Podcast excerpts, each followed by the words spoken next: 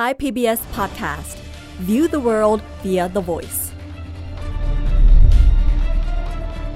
เลือกตั้ง 66 เลือกอนาคตประเทศไทย สวัสดีครับ สวัสดีค่ะ ต้อนรับเข้าสู่รายการเลือกตั้ง 66 เลือกอนาคตประเทศไทยนะครับ เวทีสื่อสารแง่มุมการเมือง เพื่อติดอาวุธให้กับพวกเราทุกคนรู้จริง รู้ทันพักการเมืองก่อนการเลือกตั้ง อยู่กับผมอุรชัยสอนแก้ว และคุณวิภาพรวัฒนวิทย์ครับ วันนี้เราคุยประเด็นต่อเนื่องเมื่อวานนะคะ เมื่อวานชวนลองเช็คฐานเสียง ฐานความนิยมในพื้นที่ภาคใต้นะคะ วันนี้ยังคงอยู่ในภาคใต้กับการเปิดประเด็นครับแต่จะคุยกันเชิงลึกไปเลยอืมให้มองในเนื้อหานโยบายที่เขาพยายามที่จะหาเสียงนะคะ วันนี้ถ้าเรากวาดสายตาตามป้ายหาเสียงต้องถามว่าเห็นป้ายหาเสียงไหนที่เจาะนโยบายแก้ปัญหาท้องถิ่นแล้วหรือยังอืมใครเจอยกมือขึ้นนะครับ ไม่ได้ประชดแต่อยากรู้จริง ๆ เพราะค่ะเชื่อว่ามันมี และบางคนก็เห็นแล้วแต่หายากจริงๆนะบางคนสงสัยว่าขายนโยบายระดับประเทศก็ไม่เห็นแปลกอะไรอ่านี่นี่การเลือกตั้งระดับชาติ แต่ว่าเมื่อก่อนมันมีนโยบายระดับท้องถิ่น เดี๋ยวนี้หายากครับ ไม่เห็นเลยสรุปผู้แทนท้องที่ต้องรู้ไหมว่าปัญหาของแต่ละท้องที่คืออะไร แล้วความต้องการของประชาชนในท้องที่นั้นๆ อยากได้อะไรกันแน่ครับ คุณภาพชีวิตต้องดี กับดักรายได้ปานกลางต้องหลุดไม่ได้แล้ว ไม่ต้องมาหาเช้ากินข้ามเหมือนปัจจุบันฉะนั้นเรื่องกระจายโอกาสกระจายรายได้ กระจายการศึกษาต้องทั่วถึงอยากให้ประเทศนะครับให้ความสำคัญกับเศรษฐกิจมากขึ้นรัฐบาลรู้สึกว่ามีอะไรมารองรับนะครับ คนที่ไม่ได้มีงานทำหรือว่าคนที่ด้อยโอกาสอะครับไอการพัฒนาต่างๆ เหล่านี้ฮะที่กำลังจะเกิดขึ้นเนี่ยมันเราต้องสร้างกลไกการมีส่วนร่วมของท้องถิ่นหรือคนในในท้องถิ่นให้ ให้เข้ามาใช้ประโยชน์จากทรัพยากรพวกนี้ได้ด้วย ลูกหล้านที่ไปเรียนนั้นไอ้กลับมาพัฒนาประเทศของเราตีมันเป็นความเกษตรอย่างยืนเกื้อกูลโลกเกื้อกูลทรัพยากร อย่าทำลายทรัพยากร นั่นเป็นเสียงส่วนหนึ่งนะคะจากเวทีประชาชนคนใต้ ซึ่งไทย PBS เราไปเปิดเวที ฟังเสียงประเทศไทย ฟังเสียงประชาชนเลือกอนาคตภาคใต้ จริง ๆ เวทีเนี้ยจัดขึ้นที่สวนสาธารณะครับใกล้ ๆ กับหาดสมิลาอืมที่สงขลาสงขลาอีกแล้วอืมเมื่อวานเราก็หลายพักไปสงขลาเวทีไทย PBS เราก็จัดสงขลาเหมือนกันครับนะคะ ประเด็นที่อยากจะชวนขบคิดกันก็คือในเวทีอะค่ะ มีคนใต้มาล้อมวงประมาณสัก 50 คนนะคะคุยกันถึงอนาคตภาคใต้อนาคตประเทศไทยในอีก 10 ปีข้างหน้าค่ะ แล้วเขามีการโหวตอืมภาพอนาคตที่เขาต้องการด้วย มีความคิดอยู่แล้วว่านับจากนี้อีกหนึ่งทศวรรษ 10 ปี 10 ปี เขาอยากให้บ้านเขาเป็นยังไง ถูกต้องค่ะ ทีมงานเราตั้งตุ๊กตาไป 3 ฉากทัศน์สามครับภาพอนาคต ปรากฏว่าโหวต 2 ครั้ง คนใต้ 50 คนที่เป็นตัวแทน ผลโหวตออกมาเหมือนกันเป๊ะ 2 ครั้งครับ นั่นก็คือร้อยละ61.90 เลือกฉากทัศน์ที่ 3 พระอาทิตย์ทรงกรดหลายท่านอาจจะสงสัย มันเกี่ยวอะไรกับการเมืองพระอาทิตย์ทรงกรดค่ะมันเกี่ยวอะไรกับการพัฒนาท้องถิ่น พระอาทิตย์ทรงกรดเป็นการเปรียบเปรยเป็นเครื่องมือในการคุยกันแต่รายละเอียดแบบนี้ค่ะครับพระอาทิตย์ทรงกรดคือในประเทศไทยปี 2575 คือ 10 ปี จากนี้จะพุ่งทะยานไปข้างหน้าจากวิสัยทัศน์ของรัฐ ที่ส่งเสริมกระจายอำนาจให้ท้องถิ่น ส่งเสริมการลงทุนวิจัยและพัฒนาให้ภาคส่วนต่างๆ สามารถจับมือยกระดับความรู้ ทรัพยากรมนุษย์ และทำให้ภูมิปัญญาท้องถิ่นเปล่งประกายโดดครับเด่นอืมถ้าดูจากผลโหวตสองครั้งมันเป๊ะทั้งสองครั้งเลยนะ ถูกต้อง แสดงว่าเขาไม่เปลี่ยนใจอืม แม้ว่าจะมีการถกเถียงพูดคุยกันในรายละเอียดคือโหวตรอบแรกเนี่ยก่อนจะคุย ครับแล้วก็คุยกันแลกเปลี่ยนกันแล้วโหวตอีกรอบหนึ่งอืม อาจจะมีบางคนสลับเลือกอะค่ะ อืม แต่ว่าสุดท้ายผลโหวตมันเหมือนเดิม จริง ๆ แล้วเวลาพูดถึงการพัฒนาเราก็มักจะเจอคำถามที่ว่า ทั่วประเทศมันก็มีการพัฒนาอยู่เรื่อยถูกต้องๆมันมีโครงการไปในหลายภูมิภาค คือเอาง่ายๆว่าไม่มีที่ไหนหยุดนิ่ง อืม มันต้องมีโครงการพัฒนาอะไรบ้างแหละ มันตอบโจทย์บ้างไหมจริงๆคำถามคือแล้วผู้คนในท้องที่เขารู้สึกว่าการพัฒนาที่เขาได้รับ มันตรงใจเขาจริง ๆ หรือเปล่า จริง ๆ พี่น้องคนใต้ที่ไปร่วมเวทีก็บอกว่าไม่ได้ขัดขวางในการพัฒนา ครับอาจจะพูดแบบนี้เดี๋ยวในทุนแล้วก็บางหน่วยงานอาจจะมองว่าอู้ดูใส่การพัฒนาเข้าไปเยอะครับ ๆ ไม่ใช่ การพัฒนาที่คนใต้อยากจะเห็นเท่าที่เราสำรวจก็คือเป็นการพัฒนาบนฐานทรัพยากรท้องถิ่น คืออย่าไปลืมทรัพยากรที่มี อย่าไปทิ้ง ครับ อย่าไปเอาอะไรมาครอบแล้วทำให้ทรัพยากรมันเสียหาย ของดีมีอยู่ ถูกต้องแล้วก็คิดถึงต้นทุนทรัพยากรมนุษย์ในท้องถิ่นด้วยนะคะครับอดิฉันเปรียบให้คุณอุรชัยฟังง่าย ๆ เวลาเราพูดเรื่องการพัฒนาเรามักจะได้ยินคำว่าพัฒนาไปเถอะเดี๋ยว GDP จะโตรายได้จะมา รวยไงรวย GDP โตปากท้องมันก็ต้องดีขึ้นดิค่ะก็รายได้มันดี แต่คุณดูตัวอย่างที่จังหวัดระยองขอยกตัวอย่างที่ระยองนะคะ เพราะว่าครับเราสำรวจ GDP ระยองเนี่ยเติบโตต่อเนื่อง คุณเชื่อไหม 15 ปี GDP ของจังหวัดระยองสูงที่สุดในประเทศไทยติดต่อกัน 15 ปี 15 ปีเลยนะ แน่นอนหลายเป็นแชภามคป์นะส่วนก็รู้สึกว่านี่แหละเป็นการพัฒนาในภาคอุตสาหกรรมที่ตอบโจทย์ แต่ดิฉันลงไปคุยกับคนในพื้นที่จังหวัดระยองเขาบอก GDP โตขึ้นนะอืมแต่คนระยองก็ไม่ได้รวยขึ้นนะ คือไม่ได้มีความรู้สึกว่าแหมมันล่ำซ้ำแบบผิด ผิดหูผิดตาอะบางส่วนอาจจะมีได้บ้างบ้าง มีรายได้ได้บ้าง แต่ว่าคนท้องถิ่นจำนวนหนึ่งนะคะครัก็บบอกว่าก็ยังไม่ได้รวยขึ้นอยู่ดี GDP สะท้อนการพัฒนาสะท้อนปากท้องหรือเปล่าเท่าที่ฟังดู ไม่สามารถสะท้อนปากท้องได้แบบร้อยเปอร์เซ็นต์ถูกต้องค่ะสะท้อนภาพรวมของประเทศซะมากกว่าอะอันนี้แหละก็เลยเป็นโจทย์ว่าการพัฒนาหลังจากนี้อาจจะต้องมองเรื่องการเติบโตของท้องถิ่น ปากท้องของคนในท้องถิ่นก็ต้องเติบโตคู่กับครับการพัฒนาด้วยนะคะอืม หนึ่งในภาพฝันที่คนภาคใต้อยากเห็นแน่นอนนะครับหนึ่งในประเด็นสำคัญก็คือการพัฒนาที่ไม่กระทบต่อชุมชนและทรัพยากรธรรมชาติในพื้นที่นะครับ ตลอดช่วงหลายปีมานี้ครับหนึ่งในโครงการที่ถูกพูดถึง แล้วก็เป็นกระแส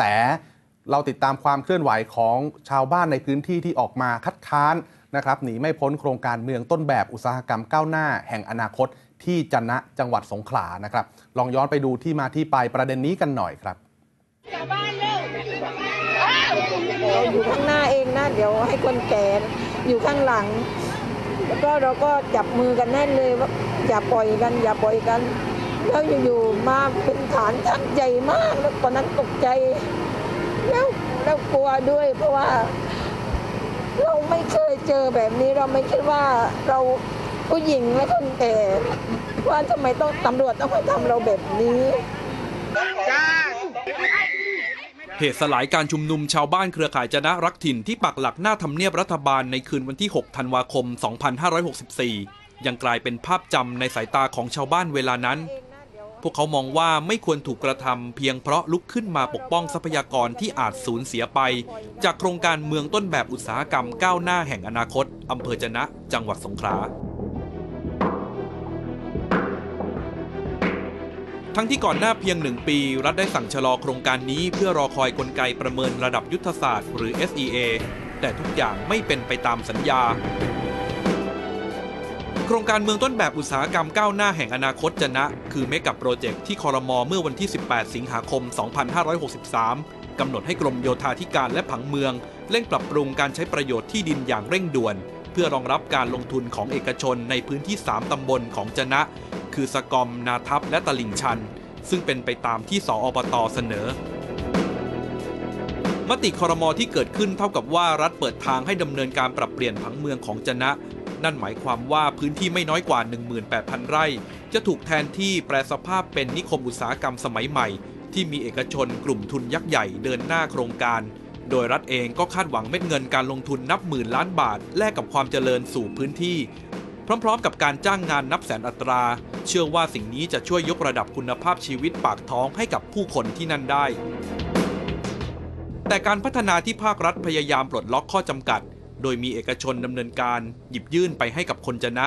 กำลังทำให้เกิดคำถามว่าสอดคล้องกับความต้องการของชาวบ้านหรือไม่ เพราะเป็นอีกปัจจัยที่ก่อความขัดแย้ง เห็นต่างของคนในชุมชน เมื่อยังมีชาวบ้านอีกกลุ่มที่อยากเห็นการพัฒนานี้เกิดขึ้น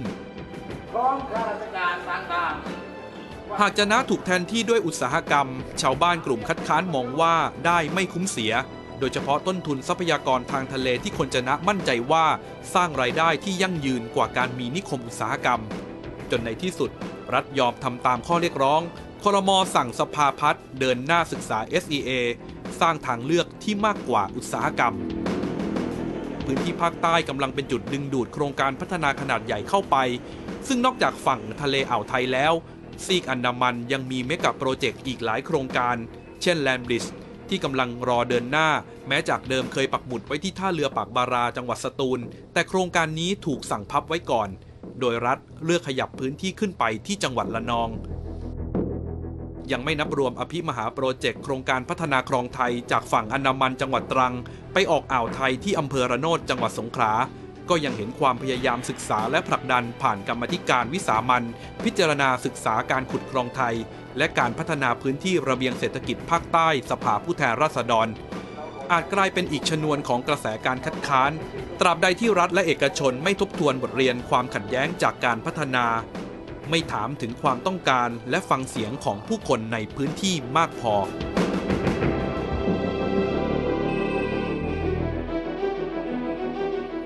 เราเปิดด้วยภาพความความรุนแรง คือการเข้าไปสลายการชุมนุมนะครับ เพียงแต่ว่าก่อนหน้าที่จะเกิดเหตุการณ์นี้ เราได้เห็นตัวแทนประชาชน ในกลุ่มนี้แหละที่เข้าไปยื่นหนังสือร้องเรียนต่อผู้แทนราษฎรในสภา แล้วก็ไม่ใช่แค่เรื่องนี้นะครับค่ะเวลาประชาชนเดือดร้อนอะไร เราก็จะได้เห็นว่าหลาย ๆ ครั้ง เขาเดินทางเข้าสภาแล้วไปยื่นหนังสือ ร้องเรียนให้กับผู้แทนของเขาอะก็ปฏิเสธไม่ได้นะคะ ว่าผู้แทนที่เขาเลือกมาสสในสภาคือความหวังครับในการจะพาปัญหาของเขาไปสู่การแก้ปัญหานะคะ แต่ว่าเรื่องจริงจะหวังได้ไหมอันนี้ก็แต่ละประเด็นต้องมาวิเคราะห์กันนะคะ มุมหนึ่งค่ะบางแกนสมบูรณ์คำแหง ซึ่งเป็นประธานคณะกรรมการประสานงานองค์กรพัฒนาเอกชน ก็มองว่าถึงวันนี้แม้ว่าบางเรื่องสสยื่นไปแล้วเงียบบ้างยื่นไปแล้วแก้ไม่ได้บ้าง แต่อย่างไรบางแกนและภาคประชาชนในภาคใต้ก็ยังหวังกับกระบวนการประชาธิปไตยและการเลือกตั้งค่ะ คือรัฐลมสูงก็จะเป็นแบบนี้เพราะว่าอำนาจในการตัดสินใจหลายอย่างก็ยังไปกองอยู่ที่ส่วนกลางนะครับ ก็ยากยากยากคือสิ่งที่เราทำได้อย่างเดียวกับพรรคการเมืองกับนักการเมืองที่อยู่ในในพื้นที่ก็คือเรา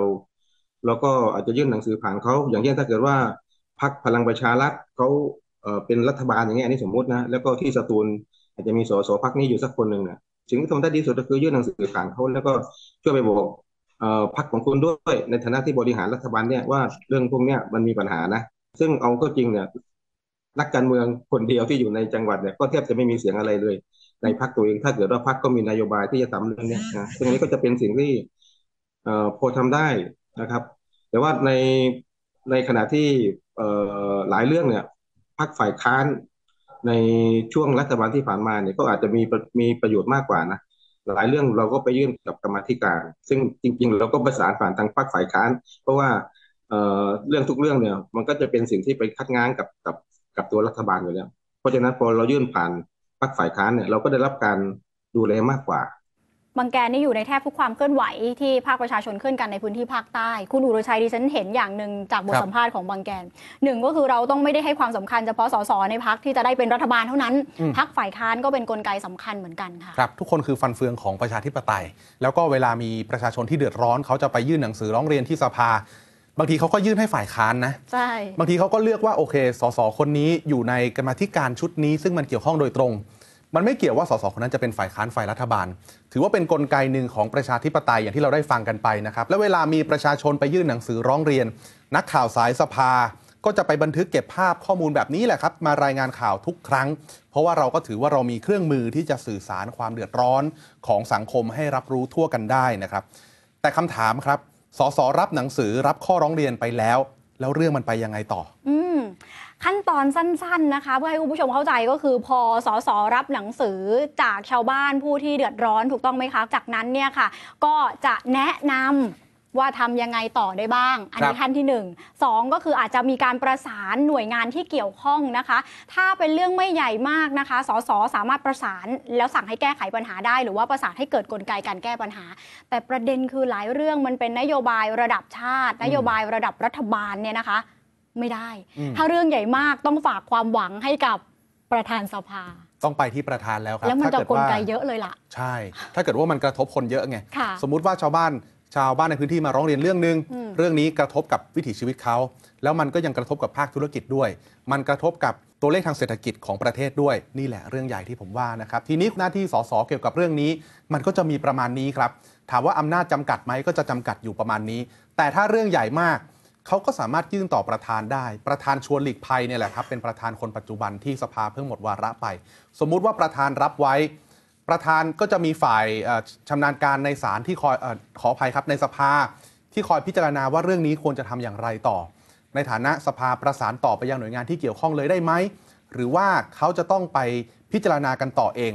คือตัวอำนาจหน้าที่เขาก็คือบัญญัติกฎหมายนั่นแหละครับ แต่ว่าถ้าเป็นเรื่องที่มีการมาธิการดูแลอยู่ ประธานก็ส่งให้ศึกษาได้นะครับ พอกรรมาธิการศึกษาเสร็จส่งคืนมาหาสภา ประธานส่งต่อหน่วยงานที่รับผิดชอบดูแลต่อค่ะเหมือนกับมีกรรมาธิการเป็นมือเป็นไม้คอยดูแลเรื่องนี้เอาทีนี้ถ้าเรื่องไหนไม่มีกรรมาธิการดูแลทำไงอะคะทีนี้ มีช่องทางอยู่ครับ ถ้าเป็นเรื่องที่ไม่มีกรรมาธิการสามัญประธานก็พิจารณาเลยครับบรรจุเป็นวาระแล้วในสภาไปหารือกันเลยว่า เรื่องสำคัญแบบนี้ตั้งกรรมาธิการวิสามัญขึ้นมาเป็นการเฉพาะเลยดีไหม เพื่อที่จะศึกษาเรื่องนี้โดยตรง ถ้าตั้งก็รอผลการศึกษาครับ ได้ผลศึกษามาสุดท้าย ยังไงก็ต้องส่งให้หน่วยงานที่รับผิดชอบเขาหยิบจับไปดูแลต่ออยู่ดีค่ะ อำนาจของสภาไม่ได้ครอบจักรวาลพอที่จะแก้ไขได้หมดอ่าส่วนใหญ่ก็เสนอยติขึ้นมาเพื่อศึกษาหาแนวทาง แล้วก็ส่งข้อเสนอให้รัฐ หรือหน่วยงานที่เกี่ยวข้อง เชื่อไหมคะสภาชุดนี้จัดไปกี่ยติแหม่อืม กราฟิกขึ้นมาเร็วกันไปหน่อย จะให้ทายซะหน่อย 325 ยติอะอันนี้ 325 ยติ แล้วชุดนี้จัดหนักไป 11,338 เรื่อง 11,338 เรื่อง คือเรื่องที่เขาหารือแก้ปัญหาให้ประชาชนที่เราเพิ่งอธิบายไปนั่นแหละครับว่า เวลามีประชาชนเดือดร้อน เขาเข้าสภาไปยื่นหนังสือค่ะนั่นแหละ 4 ปีของสภาที่เพิ่งหมดวาระไปเมื่อปลายเดือนกุมภาพันธ์เขารับไปทั้งหมด 11,338 เรื่องอืมถ้าเทียบกับสภาในอดีตมากกว่าไหม ก็ต้องไปค้น แต่ถ้าถามว่า 4 ปีรับไปหมื่นกว่าเรื่องเนี่ยเยอะไหมกูรูการเมืองบางคนเขาบอกว่าเออมันก็เยอะนะอืหนึ่งหมมื่นหนึ่งพันสามร้อยสามสิบแปดเรื่องนี่มัขนนาเยดอะสนะภาล่มบ่อยๆนะเนี่ยคุณก็อุตส่าห์ไม่พูด รับมา1 0,000 กว่าเรื่องก็จริงครับอืมให้คำปรึกษาไป 1 0,000 กว่าเรื่องก็จริง แต่พอประสานต่อแล้วเรื่องมันไปถึงขั้นไหนนี่คนละเรื่องแล้วนะครับค่ะก็ถือว่าพ้นจากสภาไปนะครับอะ เนี่ยแหละค่ะ เป็นประเด็นที่ชวนคิดชวนคุยกันนะคะ แต่ว่าจะเห็นว่าสภาเองก็มีกลไกมีเครื่องมือแม้ว่าจะยังจำกัดอยู่บ้าง แต่ครับว่าภายใต้อำนาจรัฐธรรมนูญกำหนดมันก็ทำได้ประมาณนี้ที่สำคัญจะเริ่มทำได้ยากถ้าเผื่อว่าประชาชนผู้ที่เดือดร้อนเนี่ยค่ะ ไม่ออกมาต่อรอง คือส่วนใหญ่มันอ่าจะเกิดขึ้นจากการที่ประชาชนลุกขึ้นมาต่อรองนะครัคะบในมุมของนักรัฐศาสตร์ที่ศึกษาวิจัยท้องถิ่นเขามองว่านี่คือหลักสำคัญของระบอบประชาธิปไตยแบบตัวแทนก็ทำได้ประมาณที่เราเล่าให้ฟัง เพราะว่าผู้แทนจากท้องถิ่นที่มองเห็นปัญหา อาจจะไปติดขัดโครงสร้างของพรรคต้นสังกัดขยับไปได้ มันก็ต้องอาศัยกลไกในสภานี่แหละค่ะ ในเวทีประชาธิปไตยเนี่ยเวทีประชาธิปไตยแบบตัวแทนแบบเนี้ยมันการต่อรองสำคัญ มันต้องต่อรองแต่ที่ผ่านมาเนี่ยในสสหรือว่ารัฐสภาเนี่ยมันเป็นการต่อรองของนักการเมืองประชาชนได้รับนะครับ ได้ยินยอมมอบฉันทานุมัติ เพื่อให้เขาต่อรองแทนประชาชน แต่ในความเป็นจริงสสก็ต้องฟังแกนนำพักฟังมติพักซึ่งมันอาจจะพัวพันกับผลประโยชน์ที่นายทุนอยู่เบื้องหลังพักsupport อีกทีหนึ่งนะครับ มันก็เลยทำให้เสียงตัวแทนนั้นเบาบางมากกว่าเสียงกระซิบของนายทุนที่อยู่เบื้องหลังพรรค จริงๆ แล้วสิ่งที่เราคุยมาถึงตรงนี้เห็นปมปัญหาของท้องถิ่นที่เกิดขึ้นจากการโยนนโยบายการพัฒนาไปในพื้นที่ก็ต้องบอกนะคะว่าการพัฒนาการสร้างความเจริญก็ไม่ใช่เรื่องผิดละค่ะครับการที่จะยกระดับชีวิตความเป็นอยู่ปากท้องของประชาชน แต่การพัฒนาในแบบอุตสาหกรรม หรือแบบทิศทางเดียว มันไม่ใช่จะทำได้ทุกพื้นที่เสมอไป เพราะว่าหากการพัฒนาไม่เอาคนเป็นตัวตั้งแล้ว ใครจะได้ประโยชน์ อันนี้ดิฉันไม่ได้พูดเองนะคะอืมเป็นสิ่งที่อาจารย์เกียรติอนันต์ล้วนแก้วอาจารย์จากคณะเศรษฐศาสตร์มหาวิทยาลัยธรรมศาสตร์ท่านชวนตั้งคำถามไว้ พร้อมกับตั้งข้อสังเกตด้วยค่ะว่าการพัฒนาไม่ว่าจะเป็นพื้นที่ไหน หากจะทำให้นำไปสู่ความเจริญได้อย่างเป็นรูปธรรม มันจำเป็นต้องพัฒนาต่อยอด แล้วก็สร้างทางเลือกทางออกให้กับคนในพื้นที่ให้เกิดประโยชน์มากที่สุดค่ะเราต้องเอาคนเป็นตัวตั้งว่าคนเนี่ยพร้อมสำหรับธุรกิจประเภทไหน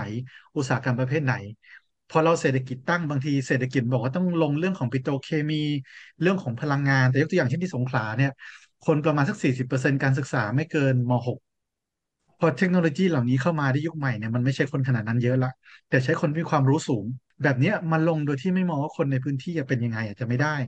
จะให้เขาข้ามห้วยจากการวันหนึ่งเป็นประมง ไปสู่โรงงานอุตสาหกรรมหนักไม่ได้หรอก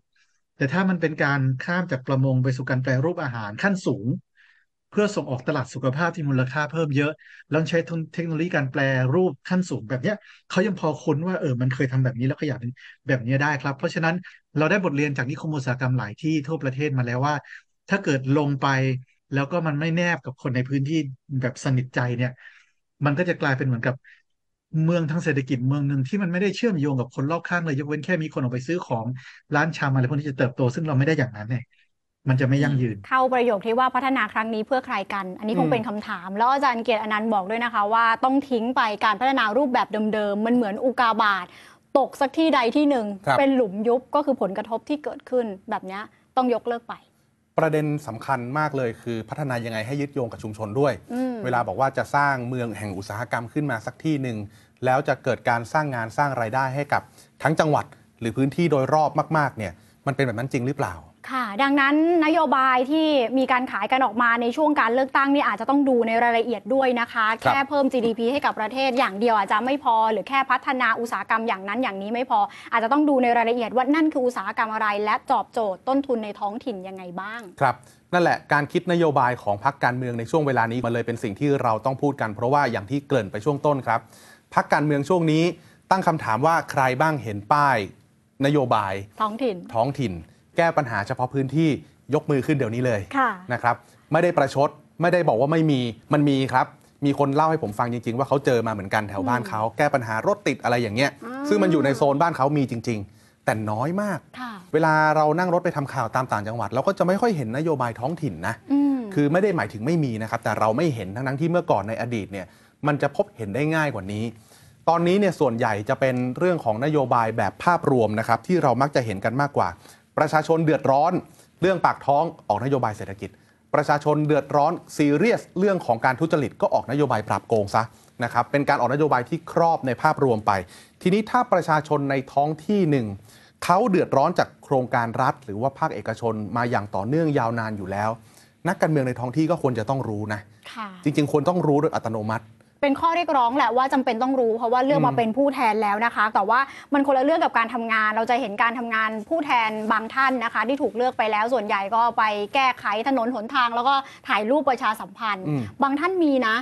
เลือกไปแล้วแต่สุดท้ายอยู่อีกจังหวัดหนึ่งมีแต่แต่เป็นตัวแทนอีกจังหวัดหนึ่งอย่างเงี้ยก็มีดังนั้นมีดูบ้านหลายหลังดูให้ครบต้องดูให้ครับครบก่อนการกระบาดเลือกค่ะใช่มีบ้านหลายหลังนี่ไม่ได้ พูดในในเชิงลบแบบนั้นนะครับ หมายถึงว่าเขามีที่พักหลายที่อ่าแล้วผมมาเคยไปคุยกับภาคประชาชนมาเขาก็ตั้งคำถามในลักษณะนี้แหละ ว่าเข้ามาดูแลเขาจริงหรือเปล่าอะไรทำนองนั้น รู้จริงหรือเปล่าว่าปัญหาในท้องที่เนี่ยที่คุณเป็นผู้แทนเนี่ยปัญหามันอยู่ตรงไหนอะไรอย่างนี้ยนะฮะค่ะต้องมารับช่วงต่อปัญหาซึ่งหลายปัญหาในภาคประชาชนเขาคุยกันไว้แล้วอืมประชาชนคุยกันไว้แล้วว่ามันมีทางออกยังไงก็แค่หยิบไปคุยต่อ ไม่จำอืมเป็นต้องตั้งวงคุยอะไรกันใหม่ก็ได้ ครับ สังเกตว่าป้ายหาเสียงที่น้อยมากแบบนี้นะครับ ภาคประชาชนเขาก็คงมองที่ว่าทำไมคุณไม่ออกแบบนโยบายระดับจุลภาคที่มันเจาะลึกลงไปในแต่ละท้องที่มากกว่านี้ค่ะนะครับ สสเขตจะต้องนำมาแก้ปัญหากันใช่ไหม ชาวบ้านจังหวัดหนึ่งในภาคอีสานเคยเล่าให้ผมฟังครับเขาบอกว่าเขาอาจจะเปลี่ยนใจไม่เลือกสสคนที่เขาเคยเลือกเมื่อปี 2562 ครับทำไมล่ะคะเขาบอกว่าตั้งแต่เลือกไปก็หายไปเลย ไม่เคยเห็น ผมไม่ได้กำลังไปตัดสินว่าสสคนนั้นเนี่ยไม่ทำงานนะครับ แต่ ชาวบ้านคนนั้นเขาเล่าให้ผมฟังว่าเขาไม่เคยเห็นเลยอืมมันก็คงจะผิดแปลกไปจากที่เขาเคยเคยรู้มาค่ะถ้าในอดีตวัฒนธรรมการเมืองแบบบ้านเราครับ สสแน่นอนครับงานสสต้องบัญญัติกฎหมายในสภา แต่วัฒนธรรมการเมืองแบบไทยๆครับถ้าคุณไม่ได้ทำงานในสภาคุณก็ต้องมาลงพื้นที่ งานศพงานบุญงานบวชงานขึ้นบ้านใหม่ งานแต่งงานอะต้องเจอ ต้องไปให้หมด อะไรประมาณนี้ขอหยิบยกตัวอย่างคุณอันนี้บิ๊กป้อมก็ไป ภาพมาพอดี พลเอกประวิทย์ก็ไปร่วมงานบุญ หรืออีกตัวอย่างหนึ่งนึกขึ้นได้ไวๆ คุณปรินาไกรคุปเคยให้สัมภาษณ์สื่อบอกว่า ไปงานศพงานแต่งงานเขาไม่ได้เชิญเข้าไปอืมคือไปให้เขาเห็นหน้า เป็นวัฒนธรรมการเมืองของนักการเมืองแบบไทยๆนะครับทีนี้คอการเมืองบางจังหวัดเขาเล่าว่า บางทีจะได้เจอสสอีกทีหนึงบางทีช่วงเลือกตั้งเลยนะคือเลือกเสร็จแล้วก็ไม่เจอเลย เจออีกทีเอามาเดินยกมือไหว้ช่วงเลือกตั้งอีกแล้ว อะไรอย่างเนี้ยเหมือนอย่างที่คุณวิภาพรบอกอะ่ะคือเลือกตั้งจังหวัดนี้แหละ แต่ชีวิตปกติธรรมดาไม่ได้อยู่ที่นี่อะค่ะ อยู่กรุงเทพบ้างอยู่ที่ไหนบ้างคือออกนอกพื้นที่ไปเลย นี่คือตัวอย่างของผู้แทนที่ไม่ได้ใช้วิธีแบบติดพื้นที่ไม่เข้าใจปัญหาและก็วัฒนธรรมในท้องที่นะครับนี่ก็เป็นปัญหาหนึ่งเหมือนกัน อีกกรณีหนึ่งก็คือผู้แทนอาจจะเข้าใจปัญหานะอยากจะผลักดันให้เป็นนโยบายของพรรคเลยนั่นแหละ แต่ ปัญหาคือไปขัดผู้มีอิทธิพลต่อพักในบางพื้นที่หรือเปล่าอืมปัญหาคือไปขัดต่อ